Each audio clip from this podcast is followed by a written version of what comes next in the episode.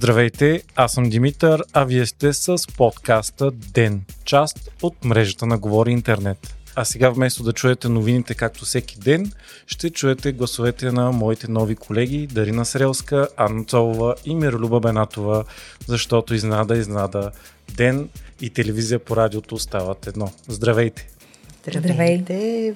Вашия ден!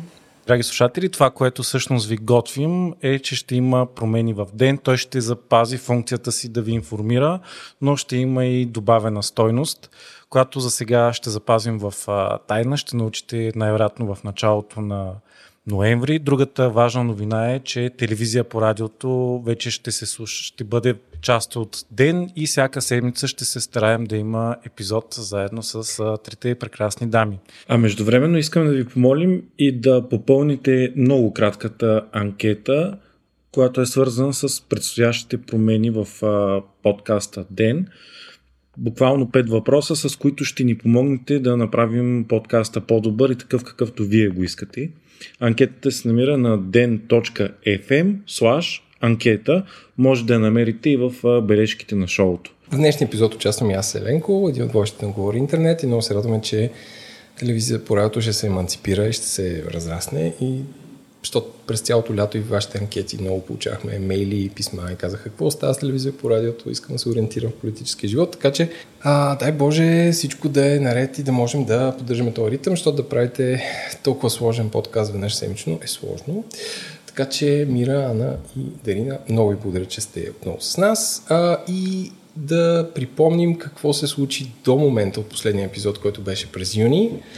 И темата на днешния епизод е местните избори, по-конкретно изборите в София, защото те са като а, върха на айсберга на тези местни избори. И като си говорим за върха на айсберга, в предварителния разговор си казахме, че кандидатурата на Антон Хикимян е върха на айсберга на медийно-политическата система и това говори за дълбоки проблеми в нея. Темата за Антон Хикимян е болезнена. Специално за мен, като журналист, това не е просто една тема, с която мога да се шегувам така с лека ръка. Трябва да призная, че от момента, в който видях Антон Хикимян в неговото представяне за кандидат кмет на София от ГЕРБ, между другото няма значение от коя политическа сила, от която и да се беше появил, това ще, ще бъде болезнено усещане. Си мисля, че всъщност нанесе много силен удар върху доста изтънялото достоинство на журналистическата професия в България в момента. Не го ли нанесе предимно на BTV? Не. Антон Хикимян е журналист а, и да, беше директор на новините в BTV, но вие знаете, че хората много обичат да обобщават. Бойко Борисов направи каквото можа с различни епитети, мисирки и така нататък. Всъщност и самата гилдия каквото можа направи за това уважението към нея да намалее, но това е тежък удар под кръста. И всъщност до сега не сме виждали толкова бързо някой да вземе завоя от а, журналистите на толкова висока позиция до кандидат а, за толкова висока политическа позиция. Това наистина е много аз ще се съглася с по-голямата част от това, което казва Мира. Не съм съгласна, че няма значение, че партията е ГЕРБ и не заради някакви политически пристрастия и антипатии, а защото ако това беше една партия създадена вчера, Антон Хекимян вероятно бих му дала така възможността да е променил отношението си и да търси реализация на своите обществени каузи и потребности със средствата на политиката като продължение на неговата журналистическа кариера. Партията ГЕРБ е важна в случая и ключова, защото това е най-дълго управлявалата партия в нашия преход и общо взето, ако се върнем без да търсим някакви непременно причинно-следствени връзки, но времето на кариерата в журналистиката на Антон Хикимян подозрително съвпада с времето, в което Бойко Борисов е бил на видни управляващи позиции. Така че има значение, че е ГЕРБ, точно заради тези тежки съмнения, които падат върху нашата професия, те не са паднали сега, като Хикимян е станал кандидат кмет на ГЕРБ. Аз от своя страна, освен че ми е срамно да гледам това нещо, тая а, трансформация. Смятам, че пък има и позитиви и това е, че всичко излиза в видимата част и тая покривка, която бяхме метнали върху отношенията между медии и власти и се правихме, че ма то всичко си е наред и то просто журналистите са независими и едни хора се появяват като говорители в сутрешния блок по силата на техния професионализъм и компетенция Хубаво е да се махне тази покривка и да видим реалността. Реалността е, че политиката и журналистиката в България, за съжаление, са тежко инцестни а, и, и няма защо да се правим, че не го разбираме. Това става видимо сега с тази кандидатура, но последствията от този инцест ние сме ги виждали години наред в ефира на сутрешния блок, където Антон беше първоводещ, в ефира на BTV, където той после стана а, шеф на новините, според мене, и заради политическите си протекции и симпатии. И не само в BTV, да бъдем честни. В смисъл това, че в момента се случва с Антон и с BTV, няма невинни ситуацията в Нова и в БНТ не е много по-различна от гледна точка на, на влияния. Ще хвана последното изречение на Дарина и ще направя опит да го продължа, като за малко оставя Антон. Ако се върнем и видим, че неговия политически об, образ е обгрижван и имало сериозна времева и всякакъв друг, някаква, всякаква друга инвестиция в него, да се харесва на определени групи избиратели – хората в Тунджа. Не забравяйте, че в ефира на BTV точно при Антон беше промотиран и превърнат в герой. Динко, човека, беше промотиран като, като спаси, спасяващия българите от беженците. Всички тези националистически нишки, нотки, патриотарски, дълго мога да ги изреждам, някакси съвсем логично водят до това, на което станахме свидетели онзи ден. Обаче аз искам някакси настрани да го оставим Антон, защото той е най-видимата, най-прозрачната и най-лесната за разчитане част. Ето как клишето върха на айсберга, който се вижда. Какво, какво има отдолу? Ами останалото не е толкова видимо, но е същото. Просто в някои от останалите телевизии нещата изглеждат като журналистика. А, хората знаят в, в какво участват и, да кажем, го правят а, малко по-интелигентно, и по-журналистически. Иначе, ако тръгнем да сравняваме големите медии, говоряки си за телевизия и това, което каза Дарина е напълно права, че ние сега хубаво сме се фокусирали върху BTV, защото то, не, то много, лесно, много лесно и много бързо махна тая покривчица Антон заедно с Бойко Борисов, разбира се, и по инициатива на Бойко Борисов. Но ако тръгнете да видите кои са общите неща между тези три ефира, аз много се извинявам, в конфликт на интереси съм, защото съм работила дълго време в сутрешен блок, но а, в а, случаите, в които гледам имам възможност да гледам сутрин, аз не ги различавам, защото се излъчват едни и същи неща. Например, едни и същи посочени коментатори а, и в трите телевизии. Едни и същи коментатори, които, повярвайте, не са плод на журналистическо желание да се разкрие истината. Те се менкат от един ефир в друг ефир, винаги позицията на ГЕРБ и на ДПС е твърдо защитена, а, промотират се едни и същи тези. Още един общ знаменател, който смятам, че отново ще видим и на настоящите избори след месец. И трите телевизии не си мръднаха пръста да разкрият огромните схеми за купуване на гласове. Нито една телевизия не разкри коя точно партия е купувала гласове, как в една избирателна секция или в цяло едно село един, единия път се гласува масово, примерно за ГЕРБ, на следващия път се гласува масово за ДПС. Тоест маркиране. А после продължаваме промяната и демократична България, защото и такива в, случаи В Хитрино имаше. беше това. Аз имах предвид а, едно друго село в случая. Това не е ли работа на МВР?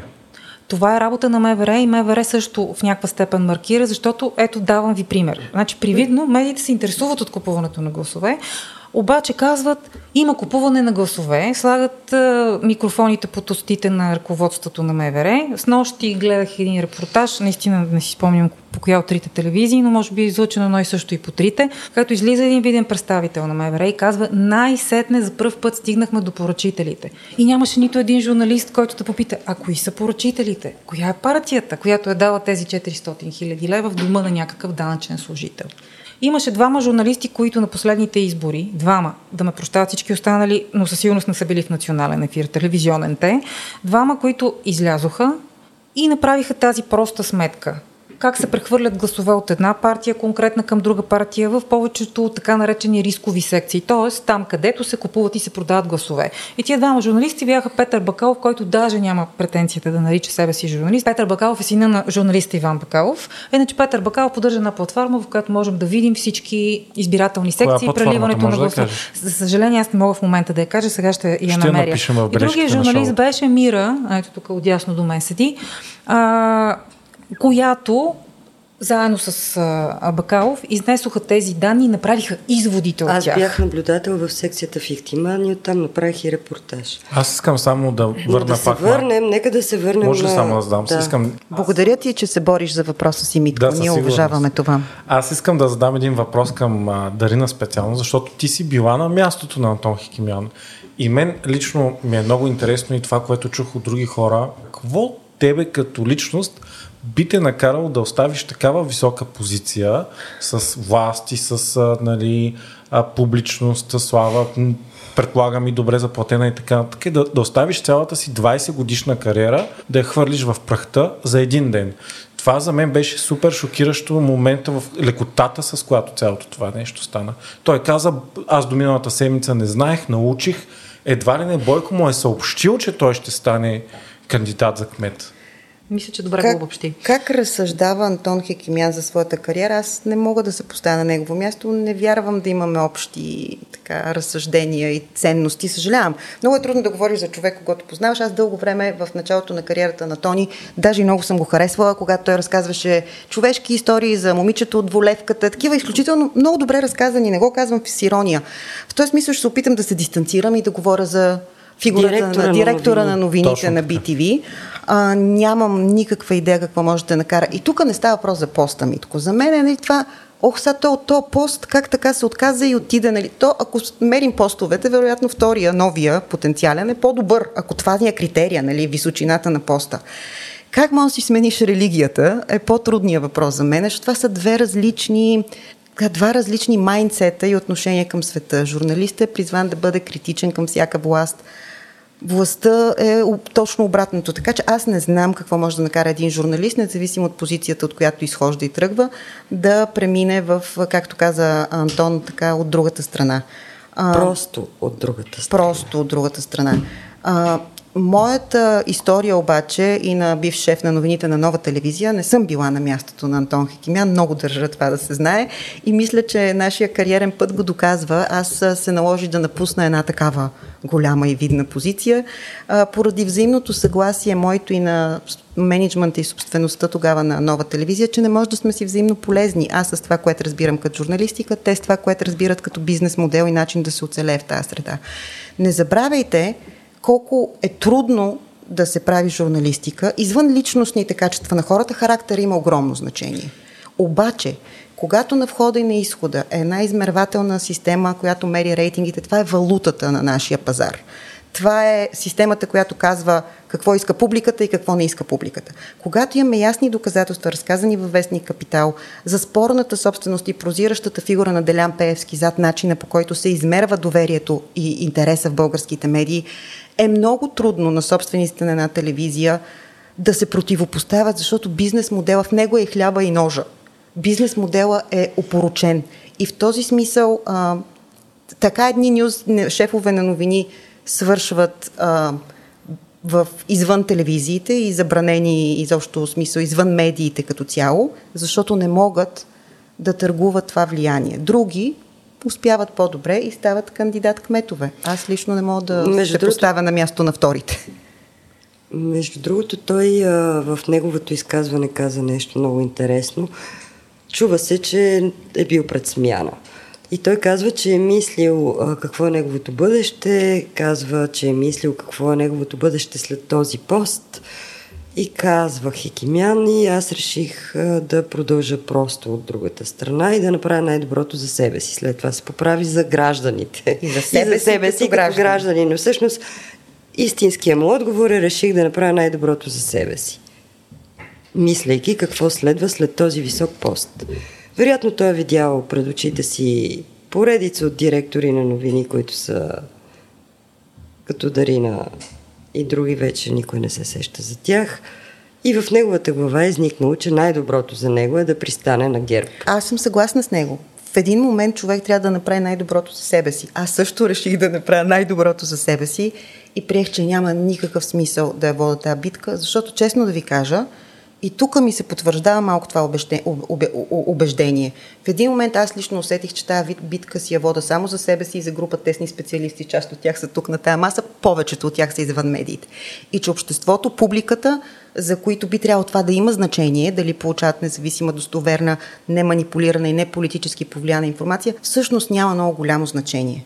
Малко с, нали, има ли нужда от свобода на словото в България е въпроса, малко като с руската демокрация. Не е въпроса възможна ли е демокрация в Русия, а има ли някой нужда от свобода на словото в България. Аз загубих своето убеждение през 2017 някъде, края на това приключение, че тая битка има смисъл за някого, освен за еготата на нас, които много държим да си умрем като честни журналисти. Но пък за сметка на това сега сте в подкаста Ден. Разбира се, и това, което правим, всъщност ще се нарича по някакъв начин журналистика. А, да, но този процес е свързан, защото ти когато подаваш достоверна информация, когато а, разкриваш какво се случва, за да могат хората да имат интерес към това, което се случва в държавата, да правят информирани избори, да бъдат граждански отговорни, този процес е свързан граждани и медии са свързани, така че ние сме се отказали, мога и аз това да кажа, защото най-доброто, което можах да направя за себе си е да си направя мои проекти, да правя обучение и наистина смятам, че е най-доброто за мен.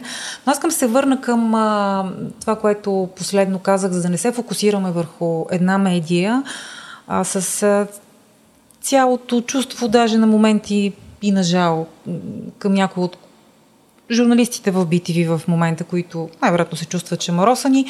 Някои от тях най-вероятно не са разбирали какво върши ръководството, защото са млади и може би пък сега ще прогледнат. Аз да, да изредя, за да видим какви са общите черти и за да кажем, че проблема не е един директор на новини, който отишва пристанал на най-голямата партия, която управлява без, почти без прекъсване последните 15 и косур години, а проблема е много по-голям. До сега изредихме. Ето ви лакмуса. Никакви разследвания докъде стига купуването на гласове. Никакви. Мълчание е тотално. Едни и същи коментатори, включително и тази сутрин и предната сутрин. Едни и същи дръбнотемия, които се изреждат. Спомням си няколко дни а, подред. Гледах и вечер новини, и сутрин а, сутрешни блокове. 10 минути открадната плочка, 10 минути две жени се карат къде си разхождат кучетата, 10 минути обърнат мост. За съжаление, аз ще кажа хора, нека да си признаем честно, аз мятам това за част от своите грешки. Това винаги е било така. Това е лесният начин да се пълни. Така. Това е лесният начин, ефтино да се пълни време от хора, които толкова могат. И те не са виновни. Депрофесионализацията и подбора на хора, които са съгласни и нямат критично мислене, те не са виновни хората, че са избрани за тази позиция, те за това са избрани. За да правят за мостове катрофи. Това е грешка на растежа на българските медии много преди да стане нали, това тежко овладяване Мога да си няколко гряха в това отношение, така. с които сме имали и спорове и с теб и не само с теб. Само да си довърша мисълта и а, ще се отегля за известно време. Какво друго общо няма в а, тези медии? Ами няма ги въпросите за Борисов, за Певски, е... за Радев. Няма ги тези въпроси. На ежедневна база се пускат техни изказвания безкритично, Ето нито на е. терен, е да бъдат а, по някакъв начин санкционирани с истината и с фактите, нито след това в репортажите. Аз сещам един много пресен пример наскоро. А, Румен Радев. За Бойко Борисов това е от години наред. От години наред той има с какъв контрвъпрос да бъде, какъв контрвъпрос да му бъде зададен на терен, когато той вече говори. По същия начин и към Певски. По същия начин, хиляди вече са въпросите, които са пропуснати към Певски. Но ето давам един пример, за да не говоря голословно. Костадин Костадинов дава интервю пред всички медии, пред Руската църква и обяснява, че Руската църква е затворена от българското правителство. И някак си на място можеш още да реагираш, че тази църква де-факто е затворена от руското посолство и те не го крият. Те сами го съобщиха в прес-съобщение предния ден. Тоест, такива дребни факти. А, Румен Радев казва първо, като бъде уличен някой шпиони, не, не трябва първото, което да се прави, да бъде гонен. В същото време изляза от доклад на ДАНС, който би трябвало да са информирани тези журналисти, че тези хора са наблюдавани 5 години. И тук въпросите към Румен Радев са как вие като човек, който наблюдава службите и би трябвало да ги имате тези доклади, сте позволили 5 години подред да се разследва шпионаж, и заплаха за националната сигурност и тези хора не са изгонени още преди 4, Така да, е това е, Е, че това преди е. го имаше и това. Грешките на растеж, аз лично не искам да съм съдник и не искам да се правим, че а, дребнотемията и отразяването на катастрофи като първа новина се случили вчера, защото тук няма безгрешни. Но имаше и другото. Сега отсъства задаването на въпроси. Пример от днеска Антон Хекимян вече не е в телевизиите, телевизията дори не е BTV. Дежурен анализатор обяснява, че много било лошо, как сега, какво толкова всички са се вторачили в Делян Пеевски, който пък разбирате ли отговарял на въпроси. Ми то като не ви отговаря проблем, като ви отговаря пак проблем. Вие спомняте ли си 2013 година как този човек беше тежко поруган и демонизиран? Ми той бизнеса му фалира. И седат двама водещи. Един от тях не е Антон Хикимян, Антон Хикимян не е шеф на нито един от двамата. И не опровергават базисния не факт, че бизнеса му не е фалирал. Разбирате ли? Така че ето за тази среда говорим, в която няма не разследващи, не тежки, критични въпроси. Нормални въпроси. Обикновени Да. въпроси. Като става дума за въпроси към Пеевски, днес пак имаше един такъв случай, защото знаете, че той излиза всеки ден вече пред една врата на асансьор в партийния дом и там му подават микрофон и му задават несъществени въпроси. Но днес му зададоха един съществен и той беше дали съди британската държава за санкцията по закона Магницки. Един въпрос по същество. Първо да припомним, че той е санкциониран по Магницки в Съединените щати и в Англия. И той на секундата смени своята добродушна физиономия и каза, това е личен въпрос и си тръгна. Това беше опит на един колега от сайта Флагман а, все пак да зададе въпрос. Той, между другото, точно този колега от Флагман често задава въпроси и след това има ядове. Гониха го от а, Възраждане, държаха се много лошо с него, вероятно и Певски е дал знак, че това не се приема добре, но да, самотни са гласовете на хората, които задават въпроси, но все още има такива. Искам да допълня и нещо, като става въпрос за разследвания на покупки на гласове. Април месец, след последните избори, ГЕРБ имаха една депутатка, която се казва Славена Точева, която беше с 10 155 преференции във Варна, като се твърдеше, че те са осигурени от така небезизвестния герой Дидо Дънката. Тогава МВР съобщи, че се водат три досъдебни производства за разследване на купуване евентуално на гласове под наблюдението на Варненската районна прокуратура, резултат от които не е известен.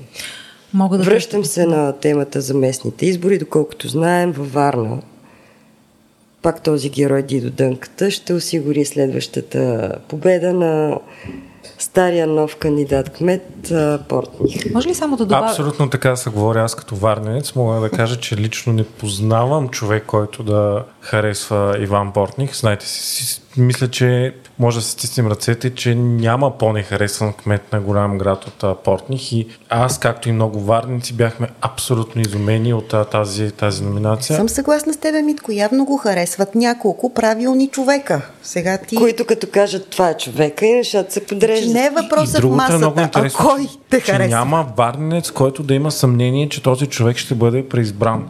Тоест, унищожи този град. В смисъл, всички може да отворим просто да напишем в Капитал или Дневника Варна, за да видим за то не са фекални тръби, то не са разбити улици, булеварди, които се разпадат, Дупката панера. дупката, панера да подарим акциите на Гербовка. Гергов. Просто то, някакви такива неща, които не е да кажеш да трябва някакво разследване. То става пред очите ни. То е брутално, Ми- безкомпромисно Митко, брутално. А варненци, откъде се информират от тези две издания? Защото аз бих добавила към това, което казва Мира, че всички тези теми, които ти изреждаш, не са видели национален ефир през изминалите години. Да ви, да, да, да, Не, да не ви е кажа така. на вас. За панера се говореше, за, За панаира- дупката се говореше. За... Какво, какво се случва, когато някой вземе най-много преференции в страната или първите трима? Обикновенно, откакто има преференции, какво се казва на един или двама репортери? Идете и намерете този човек и разкажете за Ама, него. нали знаеш Никола от ГЕРБ, Никола от ГЕРБ, да кажем отдолу, нали, под черта, Така. Севи Никола ГЕРБ и Севи от ГЕРБ. Така.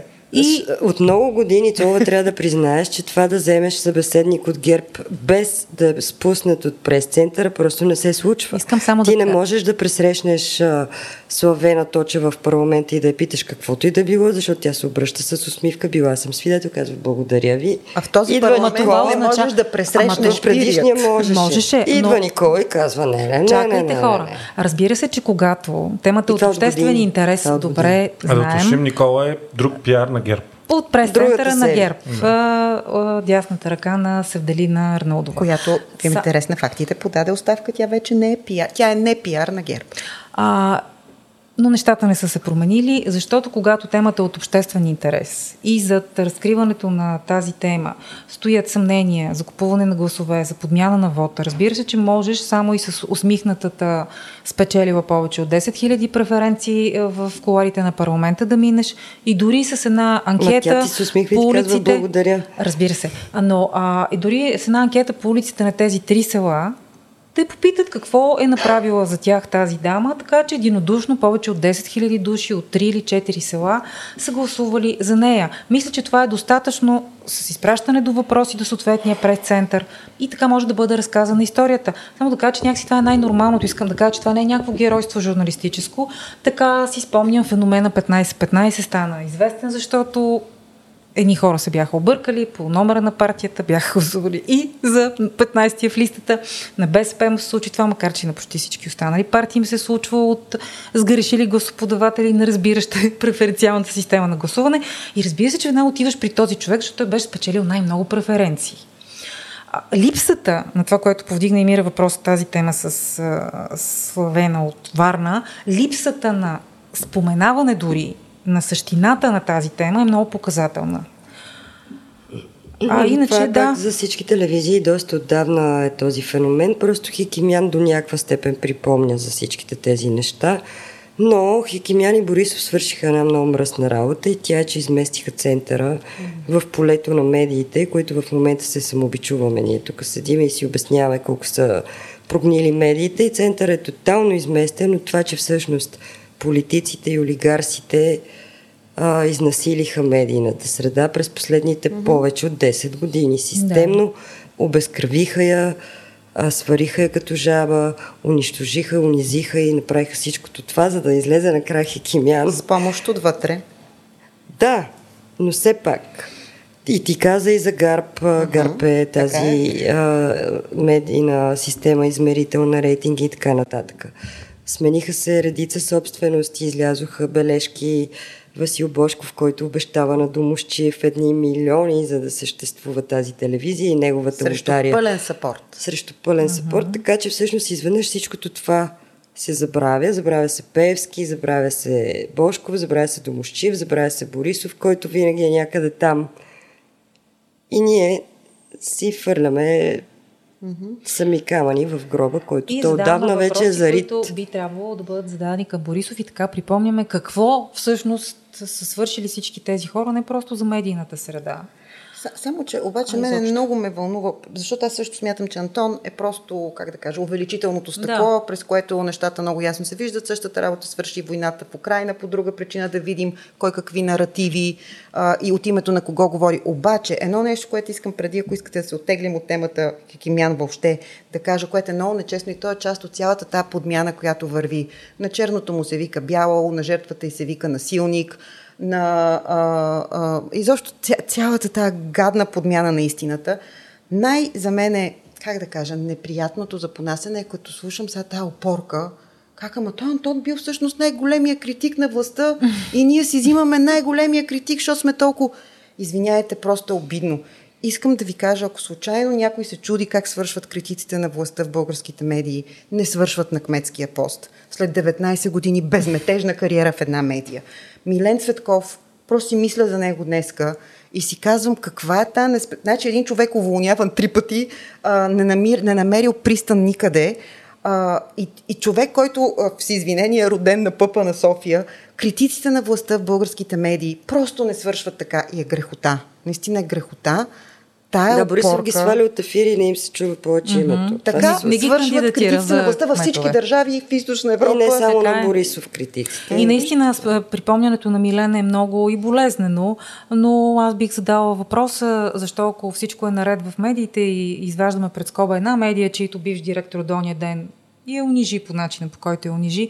А защо а, Мира Бенатова, Генка Шикерова, защо не са в национален ефир? Защо не правят разследвания? Защо не си задават а, въпросите в национален ефир? Ами защото трябва да са в подкаста Ден и новия дом на телевизия по радиото. Много добре. Успяваш да затвориш една тема и да преминем към следващата, но аз съм много сериозно задаването на тези въпроси, защото тези имена и отсъствието им от национален ефир е лакмус за това какво става в тези медии. Благодаря да преминем към следващата тема. Аз а, само още малко черни краски да кажа, че според мен е... тук дали не се опита някаква светлина? Трябва да се отдръпнете да излезете от а, Гарпи, тези три телевизии, които споменаваме.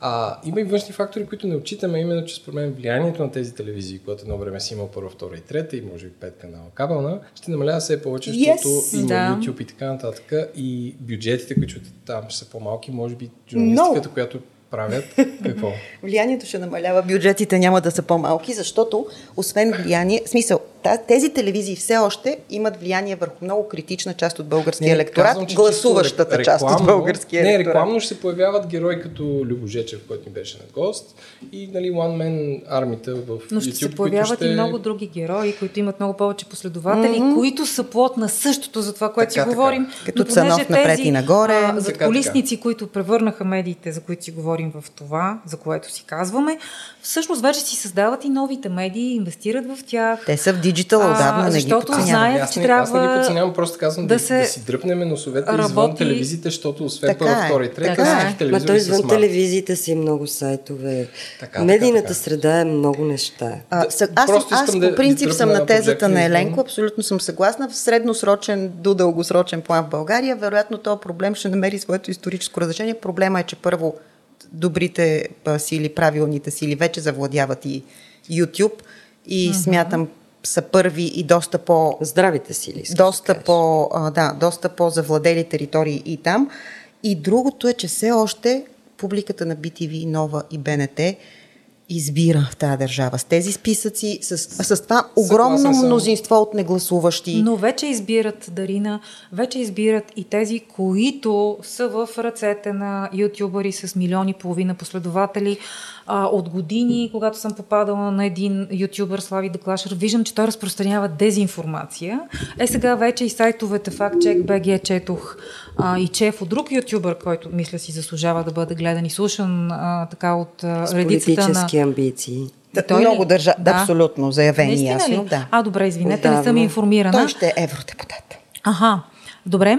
А, но така или иначе се оказва, че а, с милионите последователи ютубър а, вече проверено от журналистическа платформа е разпространявал а, дезинформация, проруска дезинформация Кой, през Чефо, годините. не Чефо? Не, не, не. Слави Чакай, че Деклашер. стана- Слави Деклашера да, разпространява конспиративни теории, фейк Което е част от а, И тази това за мен- пропаганда. за мен е страшно. И него за- го слушат и гледат децата. За, за мен е, да, това е още по-страшно, защото поне в а, трите големи национални телевизии има някакви критерии. Хората имат някаква визия, някакви редактори, все пак се поддържа някакво ниво.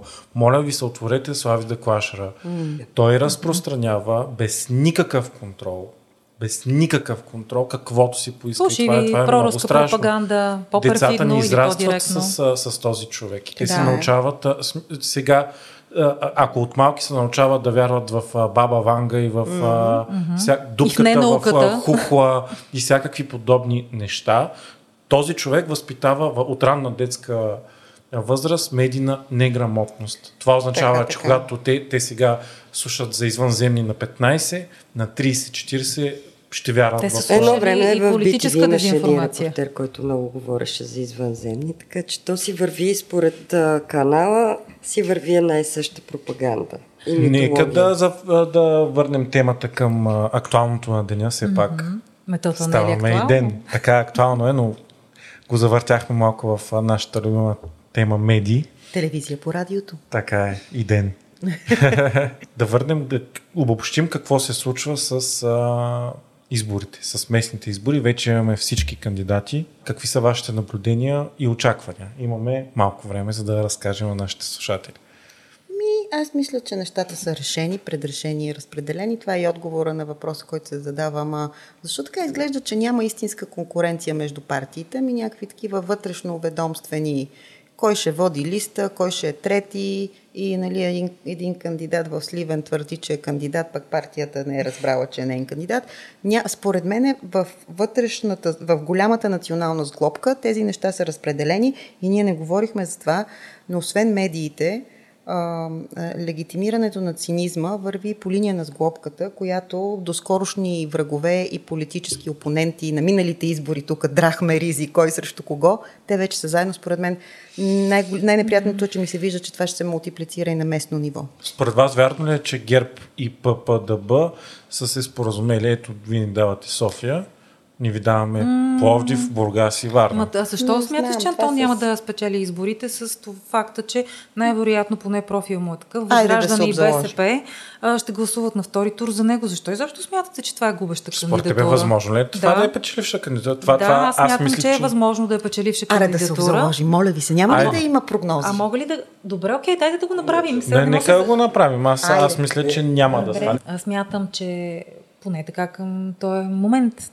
мисля, че Борисов е калкулирал вероятна победа на Антон заради неговия патриотарски профил и факта, че и в София има доста гласоподаватели на Възраждане и на БСП, които на втори тур ще отидат в, както се казва, паничката на Антон. Ако Васил Терзиев и Антон Хикимян са тези, които ще отидат на втори тур. Междувременно Васил Терзиев по никакъв начин не използва всички козове, които може да използва за огромните проблеми в София, които са видими с просто око. Няма нужда да правиш някакви тежки разследвания или да разследваш както тази комисия за финансов надзор, дето излезе и обясни, че половината от проектите има злоупотреби в тях в изминалите не знам колко години. Те се виждат с просто око. И факта, че той не използва тези аргументи по никакъв начин в комуникацията си и в публичното си говорене, а, на мен ми е навява на мисълта или а, тотално не си дава сметка в комуникационен план кое работи и кое не,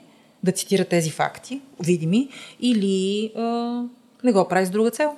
В нашия балон излиза За да не се конфронтира. Това, това исках да кажа И и за да не би да случайно да каже нещо по-остро срещу ГЕРБ, каквото Васил. Тързиев до сега не е направил Точно така. Това исках аз да кажа. А това дали са се разбрали е спекулация, ние на тази маса никой от нас не знае дали са се разбрали. Съдим по външни белези. Един от тези белези е това. Васил Терзия води кампания с собствените си избиратели, срещу собствените си избиратели, опитвайки се да им обясни как това, което е важно за тях, държавна сигурност и нашето комунистическо минало, всъщност не е важно. Вместо да води кампания с опонентите си от ГЕРБ, които има поводи. Те са управлявали колко мандата? Три ли мандата е Фандакова? И преди това Бойко Борисов. Вместо да водиш кампания с твоите опоненти, ти водиш кампания срещу своите избиратели. Това не ми се струва продуктивно. Mm. Или е грешна кампания, или наистина е знак за нещо И, друго. изглежда като свързани ръце, когато не, не вади като аргументи очевидни неща за злоупотреби в София. В контекста на местните избори, според мен нещо, което винаги остава на втори план, това са всъщност общинските съветници, които формират общинските съвети, които накрая взимат решенията и ние винаги а, не остава време за тях всъщност. Кои са хората, които ще взимат решенията? Аз с изненада открих, че в, зад гърба на Антон Хикимян, в преки преносния смисъл, на трето място за София, в листата на ГЕРБ, Едно лице, което се казва Любомир Минчев, собственик на Телелинк, вероятно много хора от вашата аудитория го знаят, като много голям успешен български предприемач в IT сектора. Той е известен с това, че има изключително много обществени поръчки в последните години. Също така е известен с това, че един от пътниците на яхтата с един вече покойник Иван Тодоров доктора, много голям международен контрабандист. Може би вашите слушатели не знаят за този скандал от 2003 година, когато на една яхта този контрабандист беше събрал няколко тогава министри от НДСВ, плюс един виден бизнесмен Спас Русев и стана много голям скандал. Този Любомир Минчев, който не е много популярен, той е един от тези пътници, след това печели много обществени поръчки, след това купува канал 3 преди около 10 години и го прочиства от критични гласове и се твърди, че зад него седи Пеевски. А той днес седи зад гърба на Антон Хикимян и за него никой не говори. Него не го коментира никой от неговите, от опонентите на ГЕРБ. Васил Терзиев не го коментира, би трябвало да има какво да каже. къде са парите за електронното правителство, които така и не се случиха.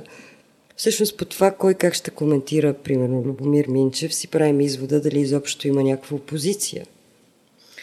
И за да не се фокусираме в листите само на едната партия, в листата на Демократична България продължаваме промяната и спаси София. Например, стои човек, бивш активист, Светомир Петров се казва, от ВМРО, който през 2019 година е агитирал за Джамбаски и Каракачанов. Не знам дали е участвал в антипрайд и анти-ЛГБТQ протести. Фитва профила, така да се каже. Така че е такива изненади много рушат доверието в така, промяната, за да, за да обсъдим и тази тема. Интересен е и кандидата на Продължаваме промяната Демократична България във Варна, например, защото ние обсъдихме Портних, но за този човек Благомир Коцев не казахме нищо. Той във Варна е известен с това, че всъщност има той и семейството му бизнес а, на пъпа на морската градина и всъщност е известен с това, че винаги са били противници той и семейството му, това да е пешеходна зона. Всъщност това не е някакъв човек, който е антипод на методите на Герпи и на Портниха, по-скоро още от същото, ама да, е в друго семейство. Интересно е също и как може би се трудоустройва бившия министр на културата, който стана известен като просто Наско той скача в а, листите за, на Хасково. Изведнъж, нали, да му намерим работа на нас. Защо да не изкача? Смисъл, какъв е проблем? Да, смисъл, може би това да бъдеш общински съветник и кмет явно е някаква единствена работа за всички в България. Така я виждат като бъдеще. Щом на Добромир Гущеров също и сина християни, той в листа на ДПС на второ място се явява. Явно това е топ в момента работното място. А, аз искам да ви отдръпна малко фокуса, защото говорим кой е на пето място е в еди коя си листа. Не смятате ли, че тези избори по някакъв начин а, се случи зад колисие в кандидатите? Тоест, че ядрата на всички партии са излъгани без изключение с това, за кой трябва да гласуват, ако подкрепят дадена партия. Защото ако има някой ядро герб, а, аз съм сигурен, че те са хлъцнали всички, че Антон Хикимян не е Абсолютно. избора. Абсолютно. това, те Абсолютно. първо биха тъпа, найде се свършва ретроградния Меркурий, публикуваме всичките общински съветници и са нали няма кмет, после се появи кмет. А, кандидата на София по същия начин а, някак си изненада аудиторията. За, на, за Пловдив а, на, на ППД. А, нали, но окей, ако имаш три толкова сложни формации, трябва да се направи някакъв компромис, който Абе, изненада беше и доста. За Пловдив абсолютно За Пловдив всички очакват, че е Манол Пейков. За Бургас се оказа, че има два кмета, но с обща листа за общински съветници. Как два кмета? Ами, два, две кандидатури. Две кандидатури за кмет на ПП. Да. Димитър Найденов и там който Да, и че реално всъщност и Бачийски, се, се случва една политика. С друга листа.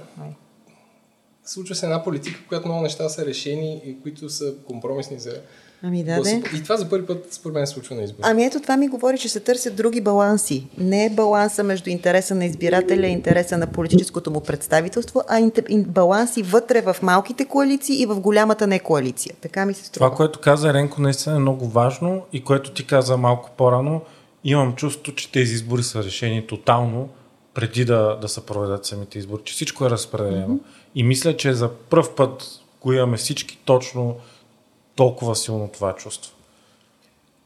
На мен ми се струва, че сега е много арогантно и много цинично се показва, че става въпрос за разпределение на една баница. Mm-hmm. Просто ни го показват много ясно. И аз затова казах и затова се, uh, споменах и Минчев, че всъщност има едни неща, през които и тази фигура, например Минчев, то е олицетворение и на олигархия, и на превземане на власт, и на злоупотреба с обществени средства, и на злоупотреба в медийния сектор – обаче всъщност тези фигури седат най-тежко. И тези фигури седят най-непоклатимо. И през тях ни се показва, че всъщност отгоре има раздадени карти и модели според претенциите на всеки избирател да си избере карта, обаче всъщност фокусът е друг. Там, където на нас ни се съсредоточават вниманието, ние сме като едни деца в цирк, гледаме в светлото, а то всичко е в страни. Днеска и друга дъвка пуснаха 24 май ли ще, 3 март ли ще. Само и разбира се, глупости на търкалет. Само, че знаеш ли, опасявам се, че то така си е било. Точно така, то просто И сега, сега се вижда. това, което се случва, една огромна част от десния, либерален, демократично настроен избирател, който смяташе, че то си е така, защото ние не сме представени във властта, ние добрите. Голяма част, вероятно, от нашите слушатели се идентифицират с тази политическа политически сегмент. И сега се оказа, че тя системата си е такава и личностите всъщност, Хекимян, Кирил Петков, добри, лоши, независимо как ги виждаме ние като образи, всъщност системата се репродуцира и личностите ще се окаже, че просто играят по свирката на двама така, как да кажа, супер личности mm-hmm. на върха на тази система. И това е много тъжно, защото дълго време смятахме, че не бе, ние просто, или част от електората смятаха, ние просто не сме представени във властта и то затова тази система е такава И затова порочна. тези двамата са толкова силни. А се оказа, Ние че тя системата си е по-силна от всеки, всяка една личност. Добрите намерения, не знам кога и къде ги е имал, като опреж в разпределянето на порциите от властта, вероятно има някакви правила, които са а, а, така, вездесъщи и но... а, хората играят според свирката на тази супер система. Не знам, може да звучи като конспиративна теория, но такова усещане. В един от предишните ни епизоди, къде е на шега, къде е на майтап, казах, че разчитам на Делян Певски да го прави работата. И той ще дойде и ще подреди вече... нещата и то всъщност така си стана и, и, и това е едно от най-страшните неща, поне аз като зрител, наблюдател виждам как Певски а, задуши в, прегръдка, в прегръдката си тези, които вървяха с лозунги срещу него, mm-hmm. превзе цялото публично говорене за решенията, които се взимат от а, сглобката, мнозинството и така нататък. Той звучи като говорител на кабинета. Той е бъдещия министър-председател. Не е от който яде баницата, този, който му е дава. Еленко и... ми се хили. Мире.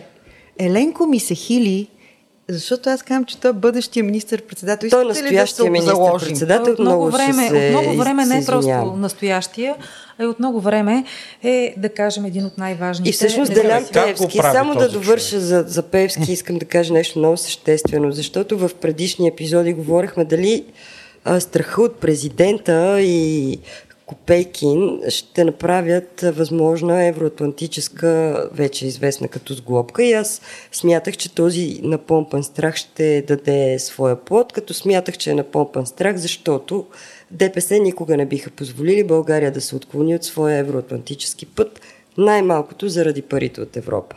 Затварям тази скоба, всъщност след това, както виждаме, вече има точно евроатлантическо мнозинство. И кой е най-големия евроатлантик? Който като каже нещо, то се случва, това е Делян Певски. Аз го казвам без ирония. Да? Както Делян Певски беше най-големия дарител по време на COVID-кризата и, и в общини на него се да, крепеше здравеопазването, пак го казвам без шега. Сега в момента той казва, ние ще дарим на Украина това, това, това и това и аз не чувам Костадин Костадинов да възразява. Разбира се. А Еленко ще го питам, който не вярва mm-hmm. на нашите песимистични прогнози. Ние, Еленко, що не сме на площада днес? 2013, като искаха да направят Певски за шеф на ДАС, ние смятахме това за тежко, нередно, дълбоко, неморално и имаше огромен, автентичен изблик на гражданска гняв. Защото на граждански сме сварени жаби вече към 90 градуса, ако 10 години по-късно, наистина Певски е ако не министър-председателя в сянка, аз вярвам, че това не е преувеличено. Вярвам, че има всички шансове да бъде легитимният бъдещ министър-председател на държавата. Или в момента е човека, който определя дневния ред на Народното събрание, Конституцията, кога ще се приема, кога няма да се приема, всички важни ключови решения, той излиза и ни съобщава кое в какъв в каква темпорална рамка ще се включи и не виждам недоволство.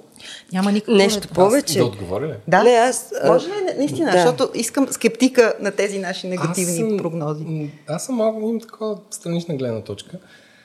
А, представете си какво беше при две години. Какво беше? Еми, Делян Певски не се появяваше изобщо. В смисъл, и... той имаше един присъствен ден. Ти се чувстваш обогатен от неговата публична изява ли? Не, не се чувствам обогатен. А ти представяш ли си да, санкциониран да си... по Магницки да се появява като говорителя на правителството и най-големия евроатлантик? Така, това, това не го отричам. Но, според мен, тази негова хиперактивност, която е в момента, говори, че той е в някаква кофти позиции нещо го кара да прави това. В смисъл, според този човек го мързи мислене. и не му се Много. занимава. И Това е затова няма да стане министър-председател, защото просто това е прекалено много работа. Еленко. Това е пожелателното мислене на хора от ППДБ, с които съм си говорила, които много държат на опорката, че той понеже е притиснат от Магницки и сега прави едни неща. Това от една страна. От друга искам да кажа... Нямаше 10 години. Този човек не си е тръгвал разговори 10 мога да години. Той си беше тук, просто сега го виждаме. Ама не, не, не Но го усещахме. Не даваше интервюта за обскурни това работи в негова полза, А, първо. И второ, ще цитирам неофициални разговори с представители на ППДБ, които казват, че всъщност Певски решава какво ще се случи. Един от а, ППДБ звъни на Певски директно и той казва какво става и той го казва на Борисов. И, Еленко, понеже И това тази е разказано надежда от хора, които са го виждали. ми е много позната, тази надежда, че той сега Певски, разбирате ли, бил толкова активен, защото бил притиснат. Ти спомняш ли си, като се сформираше с глобката и оптимистичният прочит беше, ама той Борисов толкова е притиснат от не знам какви посолства и какви сили, че той сега всичко ще дава. Значи, каквото му кажат, то и съдебна реформа. Той ще каже да. Просто ще е толкова притиснат, че ние ще си постигнем нашите си неща, а той просто ще седи и ще се съглася с нас. Аз това не виждам да се случва хора, да бъдем реалисти. А това не знам, чия надежда е било. Аз само да кажа, че се дистанцирам. Винаги съм се дистанцирала от тази надежда. Много и не се песимистично, Може много ли да кажа, ама не, не, реалистично е. Това всичко, което чувахте до сега е реалистично. А, да добавя нещо. По повод нормализирането, включително и в публичното си говорене на Делян Певски. Делян Певски преди 10 години поиска публична власт и затова хиляди излязоха по улиците на София и не само на София. Делян Певски никога не е искал да не изглежда, че управлява. Ако си беше останал там някъде на тъмно и не беше поискал тази публична власт да е шеф на ДАНС, нямаше да има никакви протести. Той очевидно иска това, има нужда от това. И е последователен. И е Продължава да го последователен. иска. И 10 години по-късно той си го сбъдна. Не просто няма протести. Наистина сме на 95 градуса вече, сварени в ток котлон и всичко вече е нормализирано. Ние забравихме какво пише в докладите на британския Магницки. А, Забравихме какво пише американския Магницки. Забравихме всички, всички, всички въпроси, които могат да се зададат на Делян Певски. Аз само да кажа, че както преди 10 години каза Станишев, ако не гласуваме Певски за данс, правителството пада. Сега, ако Певски се дръпне, правителството пада. Добре, провокативен въпрос. Толкова ли е лошо пък Певски да, да не управляват? Питай Кирил Петков, Атанас Танасов, Христо Иванов. И толкова ли беше лошо И да Бойко беше Борисов. шеф, толкова ли беше лошо да беше шеф на ДАНС? Аз да ви кажа, не виждам какъв проблем имахме. Да си го бяхме оставили човека. да е и офи- официално шеф на ДАНС. Не, не е лошо. Може и да не е лошо. Лошо е да влезеш в парламента с заявка, че ще а, се бориш с модела Певски Борисов mm-hmm. и да те гушнат Певски и Борисов и да те направят смешен. Е, това е лошо. И Поне- днес поне едно сме такова оби- заглавие имаше, което бях с един а, мой приятел, когато издиктуваха по радиото Кирил Петков, Христо Иванов или Иво Мирчев, Бойко Борисов и Делян Пески внесоха не знам какво си. Той се подиграва и аз му правя евала за това. Аз мисля, че Мира сложи много добър финал преди известно време на този разговор. Аз искам да сложа един финал на нашия разговор, защото все пак темата основната беше за местните избори. Да видим дали Не сме разбрали темата. да видим дали това, което казахме, че изборите са предизвестени, е вярно. И ви предлагам, предлагам ви, за четирите най-големи града в България, тук да се обзаложим между нас си, кой, коя партия ще победи. Започваме от София. Според мен тук ППДБ вземат и Терзиев го взема. Вие какво мислите останалите? Споделям вашата прогноза. Мисля, че както обичат да се кръщават така на плочки преди изборните дебатки, дебати, битката за София ще е кървава. А, и сега малко по-сериозно, смятам, че Антон а, има потенциал да привлече на своя страна много съподаватели и не знам, 0 на 0, едно на едно. То значи едно на едно. Не знам, не знам, не знам. За мен Терзиев. Ще бъде, ти казваш, че ще бъде близо. Мира ти какво смяташ? Мисля, че Хекимян дига шансовете на Васил Терзиев. Абсолютно. Според мен е с малко ще спечели Терзиев, но няма да има мнозинство в Общинския съвет. Ще Общинския има, съвет ще има ще златни бъде. пръсти и такива неща. За Плодив нямам никаква представа. За Бургас спечели а, господин Кмета. За Варна, ако спечели Портних, варненци, обръщам се към всички вас, трябва да знаете, че вашия град е откраднат. Моята прогноза за Плодив е също ГЕРБ. Според мен там Папа Дъба си вкараха невероятен автогол. Манол Пейков е изключително mm. известен в много среди, в много различни среди от много години и ако някой имаше шанс да, да вземе Плодив, това е той. Бургас 100% е ГЕРБ, там съм готов пари да слагам. Варна, и аз за там съм готов. Варна, за съжаление, за просто плаче ми се, Изплачи си говоря. Това наистина смисъл. Аз се чувствам наистина се чувствам варнец, въпреки че живея 11 години в София, обичам си града, обичам морето и това, което се случва на този великолепен град е тъжно, защото той, той наистина че другия е по-добър украд. вариант. Аз, аз даже нямам претенции дали ще е ГЕРБ, ако ще е и ДПС да е. Просто да е някой кадърен, нормален човек, който да не е чак толкова, освен че е корумпиран, чак питам, толкова е некомпетентен. Смяташ ли, че другата кандидатура е по-добрата? Нямам, си, е нямам си представа, въобще не съм очарован и, и си признавам в ефир. Но не искам да завършваме така и ето аз ще кажа, че ето като давам дума, че няма съм за гъби. Ще стоя, ще ги гледам, ще ги наблюдавам. Поне един от тях ще стоя, ще го наблюдавам и ще му дам шанс до последно. Може и да не е лошо Делян Певски, но като си бил напред с плакатите срещу модела Пеевски Борисов, като влезеш във властта да се прегърнеш с тях, тогава е срамно. Доста скоро се случи и за това аз смятам, че а, просто ни се подиграват като неизбиратели mm. заради всичко, което изброихме. Съгласен съм, съгласен съм. Мисля, че е обидно хора, които ни обещават промяна и нещо различно, да не ни дават никаква альтернатива. Трябва да се гласува тук, защото бебе, което не плаче, не яде и трябва да се, трябва да се изберете кандидатите. Не може да се промени по друг начин. Всички сме разочаровани от първия тур зад колисия, когато се появиха някакви кандидати и някакви избори, които са странни, но това е, затова, да знам, иначе дай какво се сходим в Саудитска Арабия или да има монархи и всички са щастливи. Така че хора, гласувайте. 对对对对对